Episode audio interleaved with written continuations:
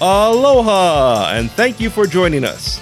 This is Legends from the Pacific, episode 45, The Northern American Indigenous Cannibal, the Wendigo, Part 2. That's right, this is Part 2, so please go back to our previous episode to gain a deeper understanding of the Wendigo. For the rest of us...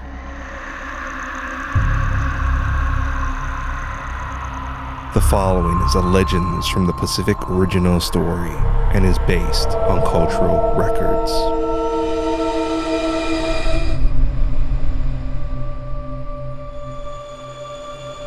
The female Wendigo's remains were sprawled across the kitchen floor. The possibility of a closer village resonated in the hunter's mind, but the looming storm outside meant he needed to return to the elder's village. The hunter prayed over the soup of the Wendigo's husband's remains and left the hovel. Gusts shook the snow-covered trees surrounding the hovel. Several branches cracked. The hunter faced the disruption, and the largest Wendigo he's ever seen broke the tree line. The monster towered over the hunter, glared at the hovel, and released an unearthly scream for his dead wife. The sound conjured the hunter's fear, locking his muscles and quickening his breath. The monster attacked. The hunter barely dodged the fatal attack and dashed for the hovel. The screaming Wendigo smashed the door, cutting off the hunter, who avoided debris while sliding in the snow.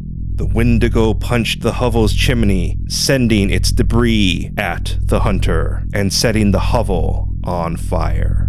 The Wendigo went to punch the hovel's wall, but saw his beloved wife's remains through a hole. Snow littered the air as the Wendigo roared. Within the hunter, a voice said, "Fight." The hunter unleashed a series of attacks, but they were ineffective against the large Wendigo. A blizzard fell upon the fighters, devouring their visibility. The hunter stumbled back towards the trees, gaining shelter and some visibility. The Wendigo pursued and hunched along the ground, searching for the hunter. The hunter bided his time till the creature was close and sliced one of the Wendigo's eyes. The injured Wendigo roared and fiercely knocked down the trees or broke them at their trunks. The falling timbers bruised and gashed the hunter. The blizzard lightened, revealing the bleeding hunter among a forest of broken trees. He broke a stick protruding from his side and formed a plan. The hunter dodged the Wendigo's attack and struck the monster's feet. The Wendigo reared as the hunter pressed his attack. The Wendigo lost its balance and impaled itself upon several jagged tree trunks.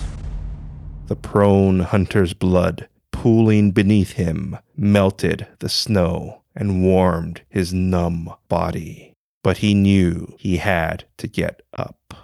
Crawling beside the burning hovel, his body warmed and he mended his injuries. But his chilled bones rattled his teeth. The wind changed, and the intoxicating wife's soup made the exhausted hunter's stomach growl. His eyes fell upon the steaming pot of soup, knocked from the fire and resting on a melted patch of snow. Some of the rich broth spilled from the pot's journey ran down the container's side. The hunter licked his lips. Snow fluttered around him and collected on the impaled Wendigo. It wouldn't hurt to enjoy just a little soup as a reward. He loomed over the pot, and staring at his reflection in the rich, savory broth, The hunter wiped drool from his mouth. Then he pushed the pot over, spilling its contents upon the melted snow, while human bones floated on the broth until the ground absorbed the soup and the remains came to rest. The worn hunter smirked at the foul liquid and destroyed hovel, then struggled against the storm, returning to the elder's village. The village welcomed him, and he ensured them the Wendigos were defeated. The following day, the storm cleared. The hunter found the new village, told them they were safe from the Wendigo, and gave his condolences to the family missing a loved one. The hunter assumed the missing family member was the victim in the soup pot. The villages established trade and flourished as the hunter continued his trek across the frozen plains. Coming up, your featured song and Hawaiian word. Today, Marvel Comics has an interesting version of the Wendigo, which appeared in a 1973 issue of The Incredible Hulk. This Wendigo looked like a white version of the Marvel character Sabretooth and had a tail. Also, the Wendigo was followed by the Wolverine's first appearance. So I wonder if the Wendigo will show up in the Marvel Cinematic Universe. Another interesting interpretation of the Wendigo was on the NBC series Hannibal, where protagonist Will Graham was haunted by the image of a dark man with stag antlers. This image became known as the Stag Man. At first, I thought the Stag Man reflected an ancient Scandinavian belief that powerful people had antlers. But the Stag Man became Dr. Hannibal Lecter, which enforced the Wendigo's mythic and cannibalistic nature. But I digress. The Wendigo has also been seen in movies and cartoons like the original DuckTales, and video games like 2015's Until Dawn and 2018's Fallout 76. And the Wendigo has been featured in Stephen King's stories. In our previous episode, I mentioned the condition known as Wendigo psychosis, which is when people believe they or others are Wendigos. I'd just like to point out the number of cases and deaths from Wendigo psychosis has sharply decreased in modern times. A decrease in death is always good, but could also mean actual Wendigos are getting smarter with hiding their kills. If you like what you heard, please give us a rating, write a review, and share Legends from the Pacific with your friends and family. I'd really appreciate it. I've been working on a book for our show. That's right, a book containing our stories. This book will not be transcripts, but the unedited original versions of the stories I wrote. See, sometimes our stories were edited for time, pacing, or an unforeseen technical glitch. So here's your chance to enjoy our stories unedited. More details will be released in upcoming episodes, but join our email list so you'll be the first to receive our news. You'll also enjoy the exclusive bonus episode about my encounter with Hawaii's faceless ghost, the Mujina. A big mahalo nui loa to our patrons, Ren Shepherd and the Makuli Guy. You too can support our endeavor for longer episodes by becoming a Patreon supporter today.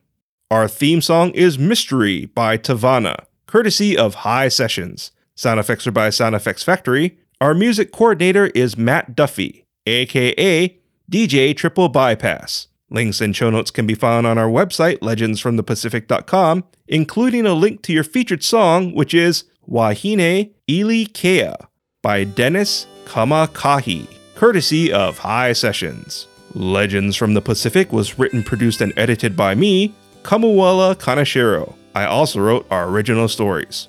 Your featured Hawaiian word is the Hawaiian phrase Hauʻoli Makahiki Hou. Hauʻoli Makahiki Hou means Happy New Year. An example for Hauʻoli Makahiki Hou is you greet someone around the time of a new year by saying Hauʻoli Makahiki Hou. Once again, Hauʻoli Makahiki Hou means Happy New Year. You may have recognized the word makahiki in Hauʻoli Makahiki Hou. If you did, good job.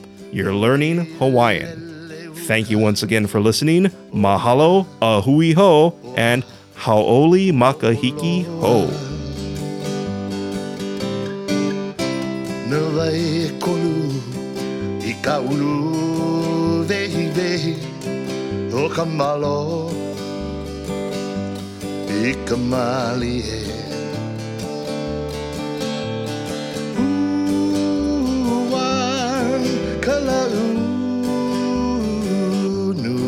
Makikai Uhono Ivai Wahine Ilikea Hikapo.